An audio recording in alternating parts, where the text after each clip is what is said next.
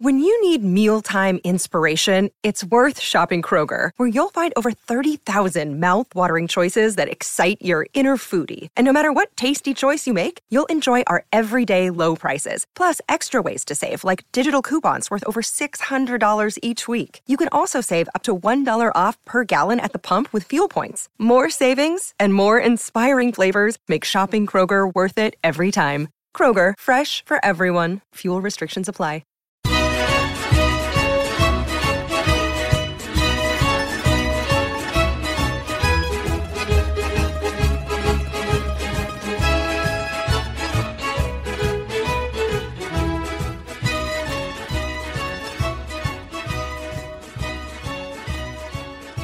Hello and welcome to another edition of the Forza Napoli Calcio podcast. A podcast devoted to Napoli, of course, but you don't have to be a Napoli fan to enjoy it. If you're a Serie A fan, if you're a football fan, looking for the inside scoop on all things Napoli, this is the place to be. I'm your host, Joe Fischetti. Thank you once again for listening. We're back to doing two episodes a week after we gave ourselves a bit of a break with only one episode last week. We're also going to go back to our busy schedule format, which means on the first episode of the week, we'll cover all the action from the weekend, and on the second episode of the week, we'll cover the news, and on both episodes, we'll have match reviews and previews. Today, we'll start with a very thorough review of Napoli's 3 1 loss to Milan on Sunday. Then, in part 2, we'll recap the rest of the action from match day 8, and in part 3, we'll preview our upcoming Europa League match against Rijeka on Thursday. So let's start with the highlights from the Milan match. So Napoli against Milan, a South v North fixture, exuding an aura of greatness. Came on very early on in the game, didn't he, as a substitute and dominated the midfield area. He was excellent. Theo Hernandez. What a wonderful header that is, and Zlatan Ibrahimovic. Oh, the inspiration a goal in each of his first six league games this season. It's Mertens taking this uh, corner. And alas, oh, cleared away. Bakayoko initially, then Di Lorenzo off the frame. Tipped over by Donnarumma in the end. From Lozano. I wonder what Victor Osimhen is making of this uh, Napoli performance so far. One goal in it at half time. Well, on the evidence of the first 45 minutes, the second could be an enthralling watch. Calhanoglu. Look at the running here of Rebic with Di Lorenzo out of position. Manolas trying to cover. Ibrahimovic for two. What an outstanding season he's having. Here's Mario Rui. And Mertens to pull one back here for Napoli and give them hope in the last half an hour. Theo Hernandez away from one and now head down, pushing, probing. Bakayoko's off. He said he was walking a tightrope when he got that booking in the first half. He cannot make the challenge there. He was never going to win the ball. Heading into the fifth and final added minute and Milan still to put this game beyond any doubt. Hauge with a chance here, and Hauge has wrapped it up with his first Serie A goal. The Norwegian in the 95th minute, sending Milan back to the top of the tree. It's been a spirited display by Napoli. Mario Rui with the in swinger. Milan's first league win here for a decade. So as you heard, we lost this match 3 to 1. This was a tough loss. I think the disappointment and the stress of playing from behind made it feel like we played worse than we actually did. There's a lot I want to talk about, including the three distinct phases of the match, the Milan goals, what Milan did well, and the rumors that Gattuso threatened to quit after the match. But first, let's review the starting lineups we had only one variance in our predicted 11 for Milan. Gigio Donnarumma started in goal, Simon Kjaer and Alessio Romagnoli started at center back, Theo Hernandez played at left back, and Davide Calabria played at right back. Frank Kessie and Ismael Bennacer started in the double pivot. The one variance we had was on the left wing with Rafael Leao injured. We had narrowed it down to either Brahim Diaz or Ante Rebic, but we picked wrong as Rebic got the nod. Alexis Saelemaekers started on the right, and Hakan Calhanoglu started in the 10th spot behind Zlatan Ibrahimovic. Gattuso also lined up in the 4-2-3-1, and like with Milan, we had only one discrepancy in our predicted 11. Alex Meret started in goal, Kalidou Koulibaly and Kostas Manolas started at center back. With Elseid Hysaj in quarantine, Mario Rui started on the left, and Giovanni Di Lorenzo started on the right. Tiémoué Bakayoko and Fabian Ruiz started in the double pivot. The front four is where things were a little bit different. We had Lorenzo Insigne on the left, Matteo Politano on the right, and Dries Mertens in the 10th spot behind Andrea Petagna. Insigne started on the left, but Chucky Lozano started on the right, and Matteo Politano played in the 10th spot behind Dries Mertens. I thought Gattuso got it wrong and that Petagna should have been in the starting 11. I know that's easy to say after the match, but I did say this to a few people before the match started as well. I also appreciate that had the result been different, we'd probably be calling Gattuso a genius. I think it would have made more sense to experiment with new combinations midweek against Rijeka than in such a big match in Serie A. Gattuso was clearly going for pace over size, and it nearly worked early on as Politano turned on the Jets and blew past Romagnoli, but Kjaer made a good interception.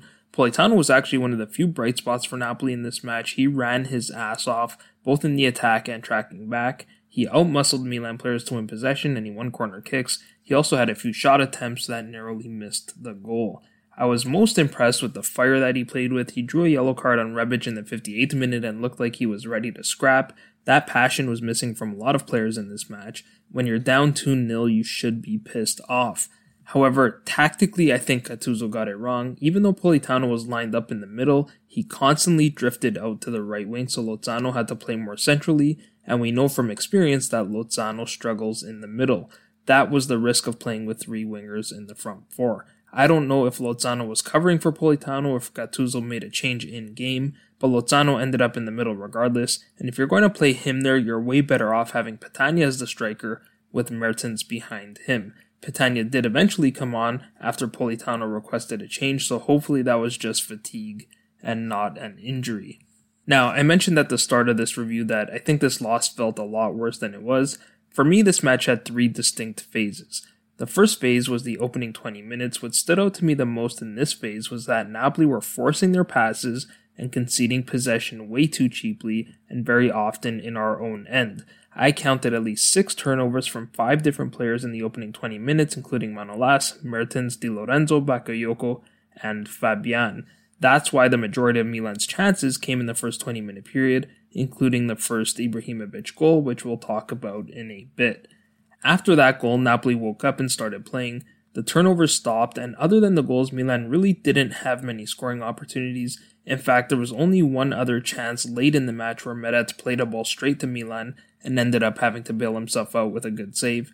We had our best sequence during this middle phase around the half hour point, First, Donnarumma showed why he is the Azzurri number one, making just a ridiculous save on Mertens. Donnarumma is 6 feet 5 inches tall and he was fully stretched to make that save. Then Napoli had three excellent chances on the ensuing corner kick. First, Bakayoko had an attempt that was either stopped by Donnarumma or blocked by Rebic. It was hard to tell which one.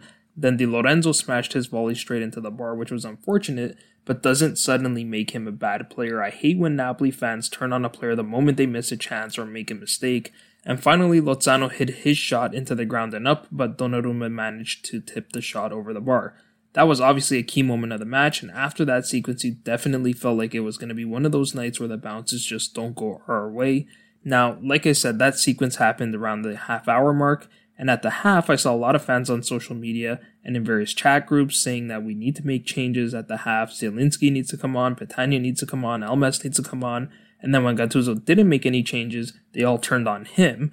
I thought that was just an outrageous overreaction, and like I said, a lot of people were focused on the bad start and they discredited anything positive we did, but the reality is that we dominated the play for the last 25 minutes of the half, so there was no need to make any changes yet.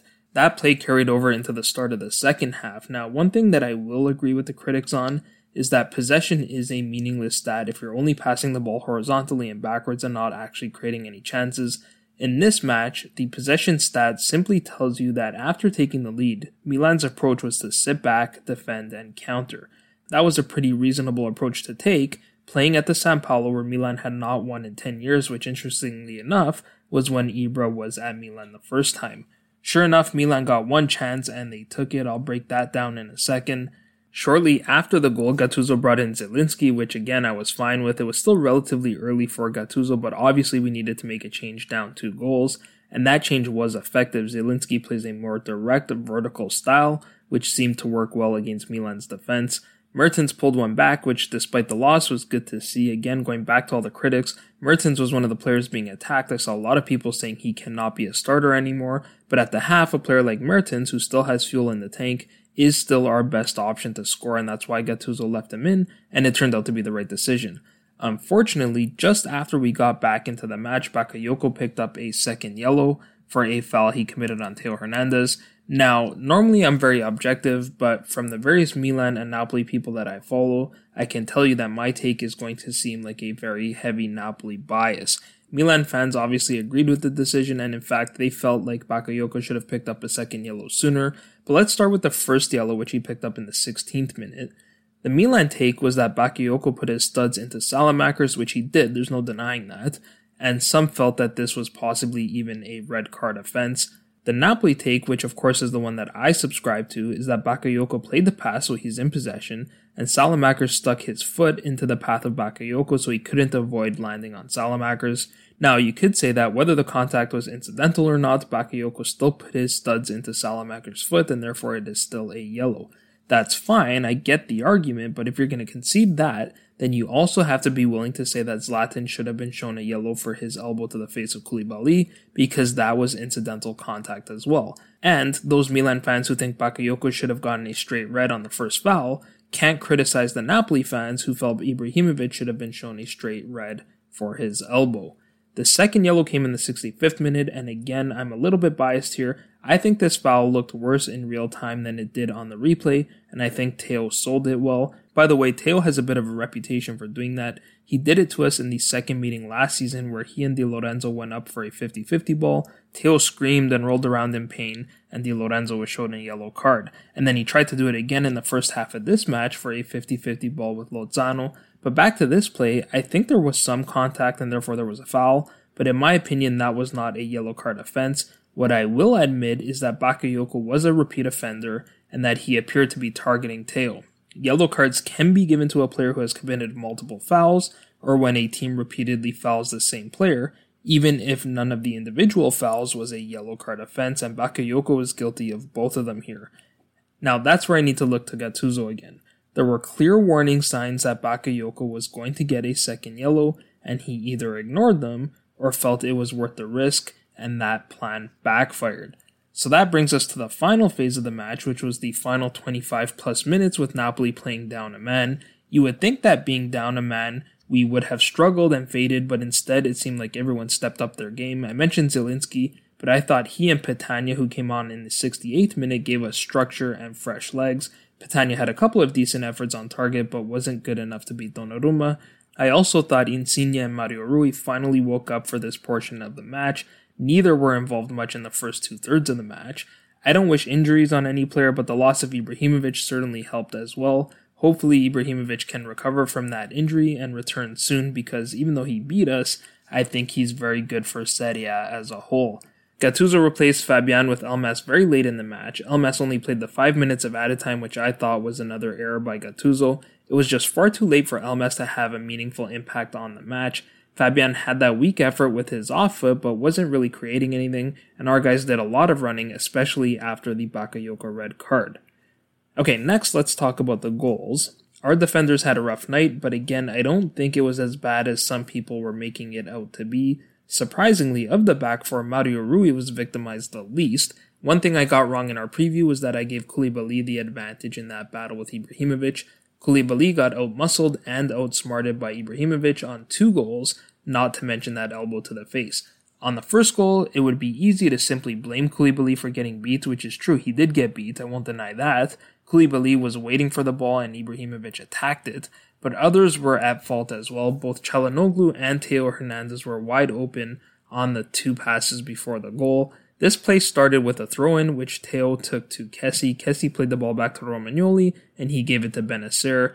Theo stayed out wide, Lozano was marking him, but for some reason when Bennacer stepped up, Lozano left Theo to close him down despite Politano and Bakayoko already being there. That left Theo completely unmarked on the left wing, and Rebic found him. Rebic could just as well have played the ball to Calhanoglu, who was also wide open. He set himself up between the lines, specifically between Manolas and Fabian. And then you have to give Theo and Ibra credit. The cross and the header were both world class. Milan's second goal was scored on the counterattack in the second half. This play started with a long ball for Di Lorenzo. He and Politano got their wires crossed up. Di Lorenzo was expecting Politano to pull up, so he chested the ball down, but Politano continued his run. That started the counterattack, and I get that sometimes players get crossed up, but what was really frustrating on this play, and something that you know infuriated Gattuso, is that both players threw their hands up as if to blame the other instead of sprinting back. This was exactly one of the concerns I raised in our preview that we need to be careful not to let Di Lorenzo get caught out because we always seem to get burned when he does. Once again, Koulibaly could have done better on this play. He seemed like he wasn't sure whether to mark the man or to play the offside, which ultimately allowed Ibrahimovic to get in behind him. Mario Rui tried to help, but he doesn't have the size or strength to defend Zlatan. And once again, you have to give Milan credit. Calhanoglu squeezed his pass through to Rebic, Rebic did well to slow down Manolas with the step over. Again, I saw a lot of people hating on Manolas for getting beat 1v1 by Rebic. That's a very difficult position for a center back to be in. When you're tracking back, it's easy to get caught flat footed, so I don't put too much blame on Manolas for that goal. The cross from Rebic was excellent as well, and Ibrahimovic made a very smart run to stay on side, and even at 39, he still has incredible athleticism. We saw the play where he controlled the ball with a karate style kick, which is a patented Ibrahimovic play. Only he does that. We also saw the athleticism on this goal, with Ibrahimovic finishing with his knee. Finally, on the third goal, Di Lorenzo once again conceded possession. Again, we paid for it, and again, Milan made a great play. This time it was from Jens Petter Hauge. He completely undressed Manolas before beating Meret, who got a hand on the ball, but not enough to keep it out. Hauge became only the second Norwegian player in history to score for Milan, Credit to Bennacer, he played an excellent ball to Hauge on that goal, which sealed the win. To be honest, though, I think the game was already over at that point. We had nothing left in the tank, but that was certainly the final nail in the coffin. So to summarize, Milan took their chances and we didn't. Milan had only six quality chances in the match, mostly in the first 20 minutes, but they scored three of them. Our defending, particularly on the counter attack, was not very good, and we lacked creativity in the midfield. We did well progressing the ball forward, but the final decisive ball was missing. Gattuso made three errors, in my opinion. He started a very small front four, including three wingers, which didn't work, though, again, if it did work, we'd be singing his praises. He left Bakayoko in too long when he was clearly at risk of picking up a second yellow, and he brought Elmas in too late to make a difference. Now, you have to give Milan a ton of credit for how they played, whether it was Pioli or Bonera or even Ibrahimovic. Milan had a plan and they executed it. They recognized that we had a very small attack, so they pressed our defenders to play long balls, knowing we didn't have a target man on the pitch, and they pressed Koulibaly a little bit tighter, inviting us to play short passes to Manolas instead. Once Milan got the lead, they sat back and protected it, which is a perfectly reasonable approach playing at a stadium where they hadn't won in 10 years, and it also showed their respect for Napoli's quality. Pretty much everyone on their team played well, not just Ibrahimovic. Donnarumma made the big saves when he needed to, Calabria and Saelemaekers completely shut down Insigne and Mario Rui. Once again, Theo Hernandez was key to their attack, and I don't even think he's as bad of a defender as some make him out to be. I also don't think Alessio Romagnoli is as bad as some Milanisti think, though I think that was a minority. Frank Kessie was a rock in the midfield again, and though they didn't have much of the ball, Bennacer and Calhanoglu made some very important passes in the build up to the goals. The last thing I want to talk about is the post match conference and all of the nonsense about Gattuso threatening to leave, which were rumors started by Corriere dello Sport. Let me start with his post match comments because I think once you hear those, you'll appreciate that he has no intention of going anywhere. As always, Gattuso took responsibility for the loss. He said we can make individual mistakes, but we played a good game, we hurt ourselves, we did everything, I'm responsible. When we have an important game, something always happens we have to raise the bar. He added, It's my problem. I'm the one who still can't get the games to be interpreted in a certain way. It's no coincidence that we make mistakes. First of all, I have to take responsibility. Gattuso even took responsibility when he was asked about Ibrahimovic's elbow. He did say it looked like a shot by Mike Tyson, but then quickly turned it back on us, saying he doesn't want to talk about that. The fault is ours. He also talked about the player's mentality, which I know a lot of fans are tired of hearing about, but that clearly remains an issue. Gattuso said, We have to stay on track and stay sharp. We can't always think we lost because we were unlucky. He said he's been fighting this for months and he sees attitudes he doesn't like. He said we have to pause and work as a team. We won when we played with a knife between our teeth and when we run. When we don't do this, the results don't come. He said mentality has been a problem for a long time, but again, he said that's his fault. So when I hear those comments and how many times Gattuso took responsibility for the loss, I find it hard to believe that Gattuso threatened to quit. What I didn't like was that the club felt the need to address this with a tweet from the club's official Twitter account saying that the reports of a dispute between the players and the coach were completely invented and baseless. Now, as I said after the Sassuolo loss, one of the nice things about the compressed schedule is there isn't much time to dwell on losses. The team has to immediately focus on the next match, which should actually help with mentality. Our next match is the return fixture against Rijeka in the Europa League, which should be an easy win, but right now no matches appear to be easy. We'll preview that on part 3, but first we'll recap all the other action over the weekend in part 2.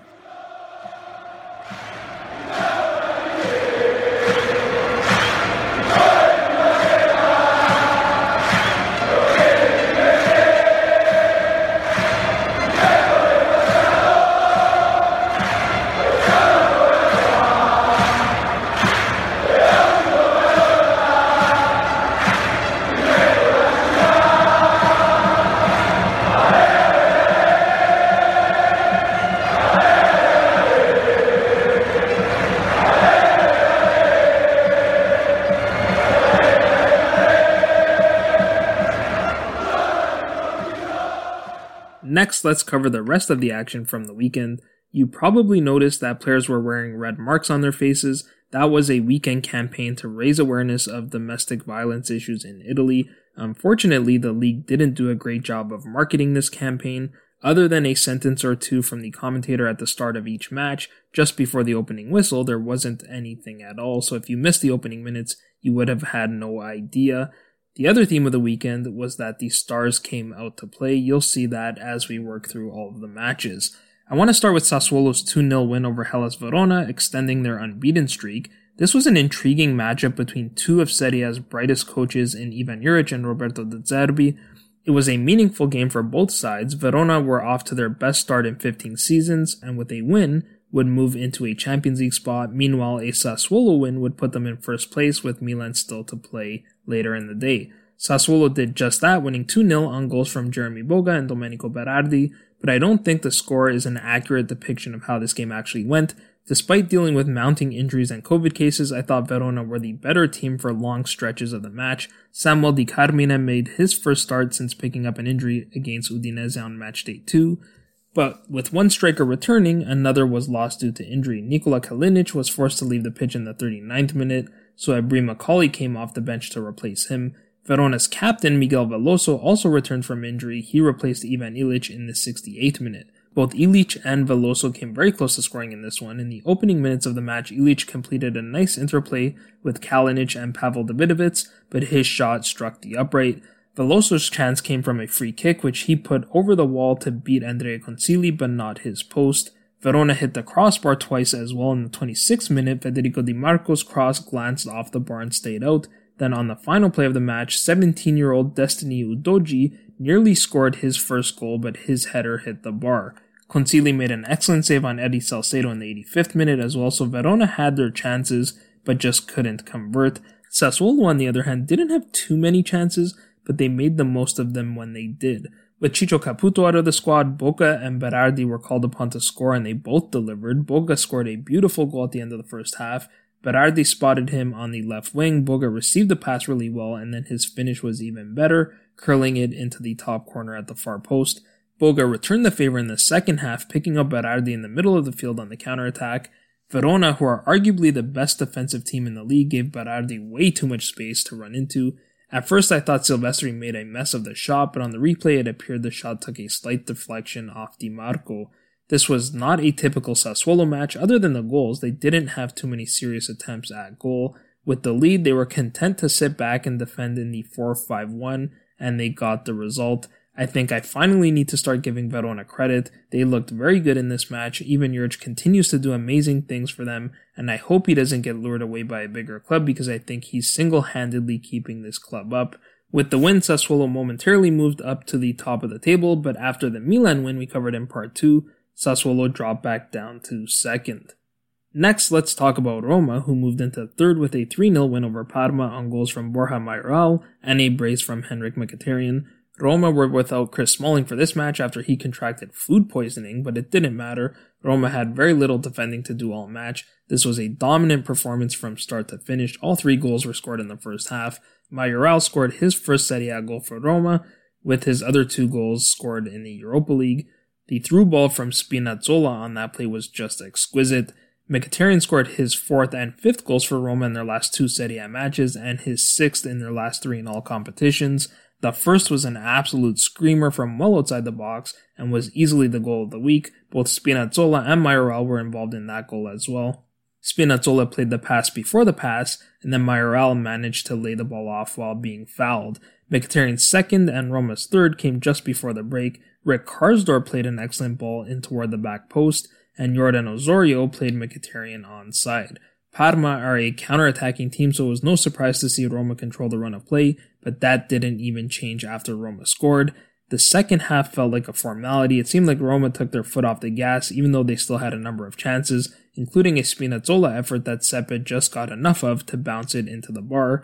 Yann Karamoh had Parma's only decent attempt at goal in the 66th minute, but Mirante made a fairly straightforward save. And just to make matters worse, Giuseppe Pezzella was removed late in the match with what appeared to be a pretty painful muscle injury, so Parma are in really bad shape. Juventus beat Cagliari 2-0 on a brace by who else Cristiano Ronaldo. Prior to the match, Pirlo said the adaptation period is over and that during this stretch of matches from now until Christmas, Juventus need to treat every match as a final. Cagliari were without Nahitan Nandez and Diego Godin, so João Pedro lined up as a trequartista. For Juve, Matthijs de Ligt made his first start of the season after having his shoulder surgically repaired. That was massive for Juve, with Chiellini and Bonucci still injured. De Ligt was paired with Merih Demiral, who was amongst the many Juve players that had excellent matches. He even came close to scoring in the second half, but his header in the 54th minute hit the bar and stayed out. Gigi Buffon got the start in goal 25 years after making his debut. According to the broadcast, 468 players have taken part in a Serie A match this season, and 172 of them were not born when Buffon made his Serie A debut for Parma against Milan. Cagliari started out quickly, but it took only a few minutes for Juve to settle down, and then the Bianconeri dominated the rest of the match. This was easily Juve's best performance, at least since their opening match against Sampdoria, and it could have been even better than that. Pirlo should send Roberto Mancini a thank you card for fixing Bernardeschi, though you do have to give Pirlo credit for playing him on the left side instead of on the right.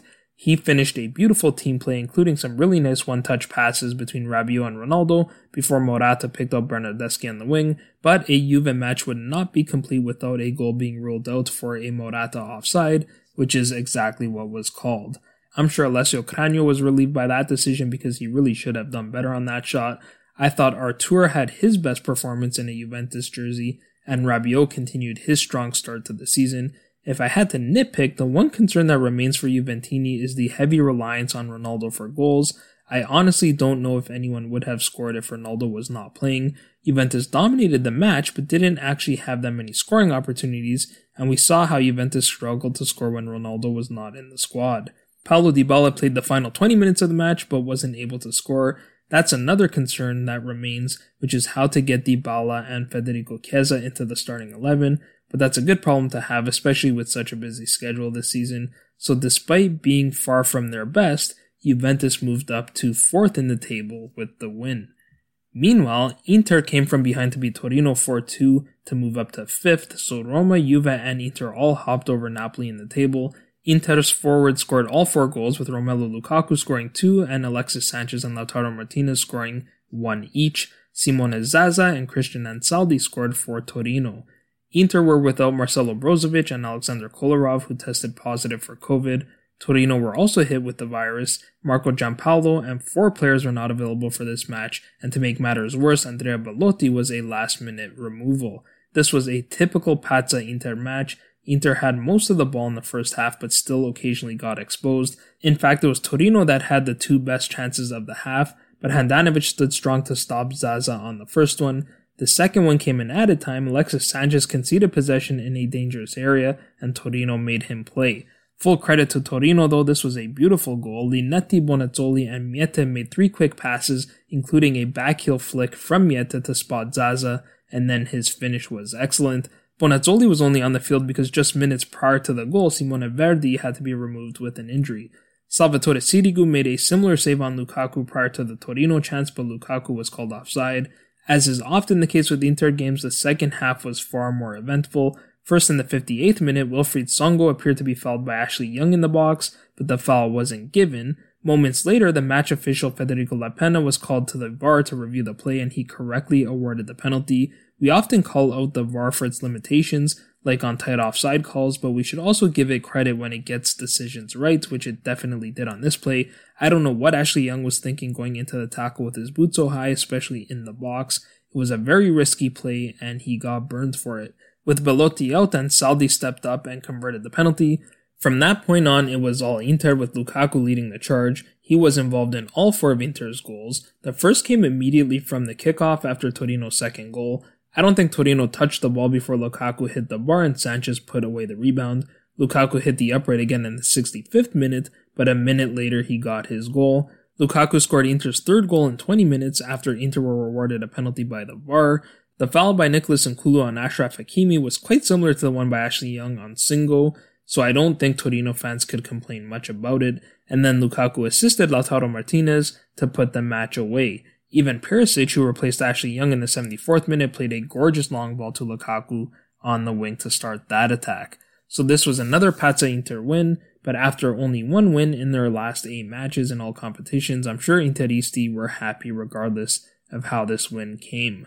For Torino, this was another tough loss. They just can't seem to finish their matches off. Giampaolo is getting a lot of hate, but I think the players deserve their share of the blame as well. Moving on to Atalanta, they played Spezia on Saturday. Atalanta had only four players in their starting 11 from their last match against Inter. Pierluigi Gollini returned in goal, and Martin de Roon and Robin Gosens returned from injury, but Berat Djimsiti, Luis Muriel, and Hans Hateboer were all left out of the squad. This match finished in a nil-nil draw. Pretty much this entire match was played in transition, which left plenty of space for both teams to attack, which makes it surprising that neither team scored. Diego Farias posed a lot of problems for Atalanta's backline early in the match. He had two excellent chances in the opening six minutes. Both times he cut in from the left side onto his preferred right foot. His first effort hit the upright and his second went wide of the goal. Atalanta hit the upright in the first half as well. Once again, it was Duvan Zapata who's been really unlucky this season. I've lost count of how many times he's hit the post. I was very surprised to see Gianpiero Gasperini replace Papu Gomez with Mario Pasalic at the break. I know Atalanta play midweek in the Champions League, but at nil-nil, I thought that was pretty disrespectful of Spezia, but it turned out that Gasperini made the right decision. Pasalic had three or four excellent scoring opportunities in the second half, and had he converted just one of them, Atalanta would have won this match. Gosens thought he scored in his first game back, but his goal was ruled offside. Sam Lammers also came close only moments after replacing Duvan Zapata, but Ivan Provedel made an excellent save on him. I was on the Calcio Connection podcast with Alex Dono and Jerry Mancini a couple weeks ago, and we talked about Atalanta's struggles heading into the Inter match. One of the points I made there was that early in the season, Atalanta were winning matches not because they were such a good team, but rather they were winning because Atalanta's finishing was so clinical and because Papu Gomez was saving them. Torino held their own in the opening match of the season, and you could argue that Lazio were the better team in that match, but again, you credit Atalanta for being so decisive. After beating Cagliari, which was a closer match than the scoreline would suggest, Atalanta's struggles began, with Duvan rather unlucky, Papu going cold, and Josip Ilicic looking like a shadow of his former self, the goals began to dry up. After scoring 98 goals in Serie A last season and starting this season with 13 goals in three matches, Atalanta have scored only five goals in their last five matches. Now, I shouldn't get too far ahead of myself. Atalanta do have a tendency to start slowly. Connor Clancy from the Forza Italia podcast posted an interesting tweet. He tweeted Atalanta's record after eight matches over the last four campaigns, At this point in 2016-17, Atalanta had 10 points with a goal differential of minus 2, and they finished in 4th. In 17-18, they had 9 points with a goal differential of 0, and they finished 7th. In 18-19, they had only 6 points with a goal differential of minus 2, and somehow finished in 3rd. And last season, they had 17 points with a goal differential of plus 8, and they finished in 3rd again. So his point is with 14 points and a goal differential of plus 4 at the moment, we probably shouldn't rule out Atalanta. With the draw, Atalanta still pulled level with Napoli on 14 points. Lazio also pulled level with their 2-0 victory over Crotone in what was the first match of the round. Ciro Immobile and Joaquin Correa scored the goals. This match was played in the pouring rain. There were puddles all over the pitch that often completely stopped the ball. But if the games are not being postponed for COVID, then you can be sure that they won't be postponed because of rain. The rain did subside a bit at the start of the second half, and much of the standing water drained, which made the pitch more playable. But midway through the half, the skies opened up again. Other than Sergei Milinkovic Savic, who was out because of COVID, Lazio fielded one of their strongest sides in a long time. I don't remember the last time Ciro Immobile, Luis Alberto, Manuel Lazzari, and Lucas Leiva were all in the squad together. There was plenty of Lazio drama heading into this match. First, you had Luis Alberto's public complaint about Lazio buying a team plane but not paying players' wages, and Claudio Lotito's suggestion that Alberto should be frozen out of the squad. That obviously cast some doubt on whether Alberto would play in this match, but he did start. Then you had Ciro Immobile take to social media to call out the media for constantly attacking him. Sports Mediaset was the latest to suggest that Immobile is somehow causing these positive tests, which is kind of ridiculous. None of the off the field drama affected either player's performance on the pitch. Immobile scored a fantastic header on a gorgeous cross from Marco Parolo, which was even more impressive in the rain. With that goal, Immobile tied Giuseppe Signori for second most goals scored for Lazio of all time. Immobile also assisted on Lazio's second goal, which was Joaquin Correa's first in Serie A this season. He beat Cordaz from a pretty tight angle. Cordaz probably should have done better, but he did make a number of saves to keep Crotone alive in this match, so it's hard to put too much blame on him. Other than a Simy chance in the 14th minute, Crotone didn't really create much. They remain the only team in the league without a win. Meanwhile, Lazio had one of their better performances of the season despite the weather. All four of those guys I mentioned played very well. Francesco Acerbi is playing arguably the best football of his career, and Marco Parolo and Jean-Daniel Akpa Akpro did an admirable job covering for Milinkovic Savic. The other three matches weren't exactly barn burners. Benevento beat Fiorentina 1 0 on a goal from Riccardo Improta. This was Cesare Prandelli's first game in charge since 2010, and it was a very disappointing second debut. Prandelli had this entire squad to train during the international break because the local authorities banned Fiorentina from leaving the country. This wasn't a particularly entertaining match. The first half was scrappy, there were lots of fouls, neither side created many chances, and the ball spent most of the time in the middle of the pitch. I thought Pippo Inzaghi outcoached Prandelli in this one. Improta got his first start in the midfield, and at the half, Inzaghi replaced Marco Sau with Roberto Insigne on the right wing, and sure enough, those two combined for the only goal of the match. That was actually the first shot on target for either side, which was in the 52nd minute. Inzaghi also started Gabriele Moncini at striker for the first time since match day 2. That meant Gianluca Lapadula was fresh when he came off the bench and he nearly doubled Benevento's lead, but Dragowski made an excellent save on his free kick. Fiorentina's best chance came in the 86th minute when Dusan Vlahovic backheeled Pol Lirola's cross from close range, but Lorenzo Montipo made a great reflex save to keep it out. With the loss, Fiorentina have only 8 points through 8 matches and currently sit in 15th place.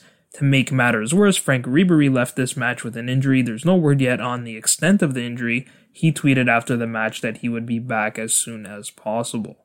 Udinese defeated Genoa 1 0 on a goal from Rodrigo De Paul. He was the man of the match once again. De Paul just loves playing against Genoa. That was De Paul's first goal from open play this season. It was also only the second goal that Udinese have scored from outside of the box.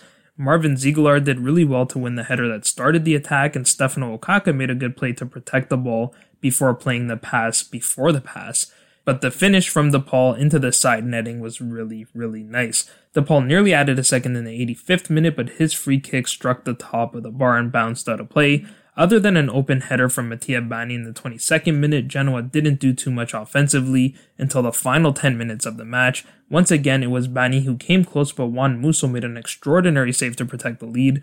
Then, on the ensuing throw in, Gianluca Scamacca scored the equalizer, but after a VAR review, he was ruled offside. His foot was just slightly behind the back line. Then, just before the final whistle, Mattia Perin was shown a straight red for coming out and fouling Stryger Larsen, who had a clear break. That was a really foolish move by Perin. The match was pretty much over at that point, but now he'll miss Genoa's next match, which is an important one. They're playing against a Parma side that they could be competing with for survival. Finally, because Genoa had already used all five of their substitutes, Edoardo Goldaniga had to put on the gloves and keeper kit for the final few seconds of the match. Rolando Maran will be very disappointed with this result. His side had so many corner kicks, especially in the first half, and did next to nothing with them. Almost every one was played to the near post and cleared out. This was a big win for Udinese over a Genoa side that they are competing with for survival. Finally, Bologna came from behind to beat Sampdoria 2 1. Morten Thorsby scored Sampdoria's only goal, while Bologna scored an own goal and Riccardo Orsolini scored the other. The first two goals of the match came from corner kicks. For Sampdoria, Thorsby scored a stunning header from a set piece. He did a great job attacking the ball. It was straight at Lukasz Skorupski, but the header had so much power that he just couldn't keep it out. Mikkel Damsgaard did really well in the build up to pick out Antonio Candreva on the right side, which led to that corner kick. Bologna were really lucky to get the equalizer. That was just a horrible own goal by Vasco Regini. He had no one around him, no one pressuring him, and perhaps lost his position because he tapped the ball straight into his own net.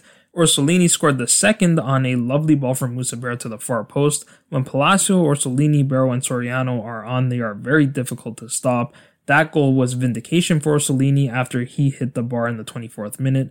After the goal, Skorupski wasn't terribly busy but made plays when he needed to. He made an excellent save on Antonio Candreva in the 55th minute, and then he made an important punch on a dangerous looking cross in the 80th minute. Finally, 69 year old Claudio Ranieri was shown a red card for comments he made to match official Livio Marinelli, and because the tunnel is on the opposite side of the dugout at the Stadio Luigi Ferraris, Ranieri had to take the long walk of shame across the pitch. So that's it for part two. In part three, we'll preview our Europa League match against Rijeka.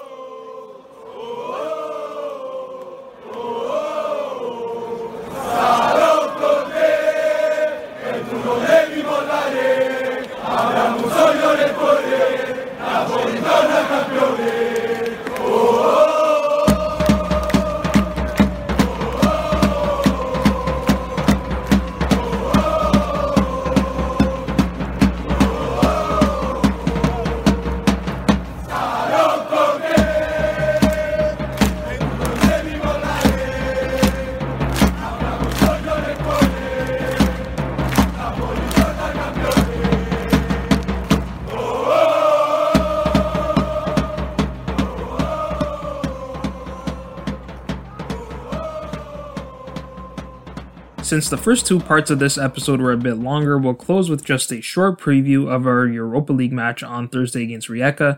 Rijeka's most recent match in the Croatian League against Istria was postponed after tests completed on Monday, November 16th revealed that seven Rijeka players tested positive for COVID. The names of those players who tested positive were not disclosed, which always makes it more difficult to predict their starting 11. Though the match against Napoli was never in doubt, Rijeka were not able to train much because of the spread. Since losing the first meeting with Napoli, Rijeka won their only match against Lokomotiv Zagreb 1 0. Napoli has since beaten Bologna and lost to Milan. Now, on paper, this should be an easy win for Napoli, but right now, I don't think any game is a guaranteed win, as we saw against AZ Alkmaar, or even in the first half hour of the last match against Rijeka. We don't know who will be in the Rijeka squad, but as we saw, they have some pacey attackers, and as we saw in that match, and in the Milan match over the weekend, we are not very good at defending the counter attack. So with that, let's get to the starting formations. Like I said, with COVID, it's really difficult to know who will be available, so I'll just read out the squad that started against us in the last meeting. Rijeka lined up in a 5-3-2 on paper, but defended in a 5-4-1. Croatia's U21 goalkeeper Ivan Nevestic started in goal. The three center backs were Darko Velkovski, Joao Escoval, and Hrvoje Smolcic. Ivan Tomecak started at right back and Filip Braut started at left back. Adam Gnezda Cerin played in the midfield with Stjepan Lončar and Robert Muric, and finally Luka Menalo moved up to play alongside Sandro Kulenovic in the dual striker role. For Napoli, I'm very curious to see what system Gattuso plays and who he uses in it. The last time we played Rijeka, we lined up in a 4-3-3 with Eljif Elmas, Diego Demme, and Stanislav Lobotka in the midfield, Dries Mertens on the left wing, and Andrea Petagna at striker. I don't think we'll see that squad again, which was dictated by the availability of players and the burden we had put on our regular starters to that point. After losing to Milan, I think Gattuso will field a stronger side to get us back on track. And even though we haven't used the 4-3-3 all that often, I think this is a good opportunity for it.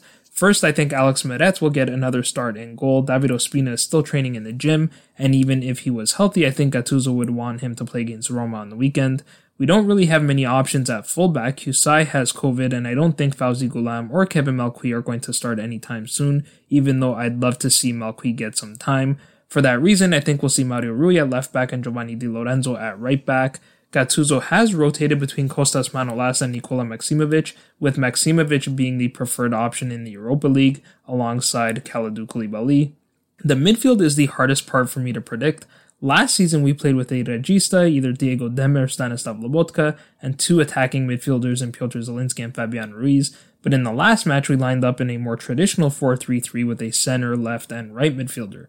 Tiémoué Bakayoko won't play against Roma on the weekend because of the red card he picked up against Milan, so I think we have to use him here just to balance the workload. I also think this is the perfect opportunity to give Zielinski a start to see how much fuel he has in his legs. Unfortunately, that leaves one midfield position to be filled by one of Diego Demme, Stanislav Lobotka, and Fabian Ruiz.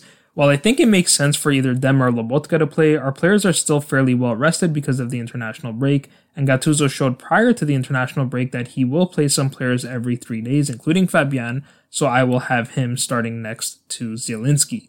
Up top, we should see Lorenzo Insigne on the left. He's another player that seems to play every match despite the injury concerns, and one of Chucky Lozano and Matteo Politano will start on the right. I think Politano has become the preferred option as the starting right winger, which makes me think Gattuso will rest him to play against Roma. But on the other hand, Politano has played in every Europa League match to this point, so I'm going to give Politano the start. Finally, as striker, Victor Osimhen is still recovering from his shoulder injury. I got it wrong for the Milan match, but I'm going to try it again and I'll go back to Andrea Petagna for this one.